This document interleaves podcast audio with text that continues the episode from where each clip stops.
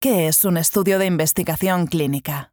Para muchos de nosotros, recibir el diagnóstico de una enfermedad grave puede significar el comienzo de una etapa en la vida, llena de médicos, enfermeras, pruebas, procedimientos, tratamientos y una gran confusión.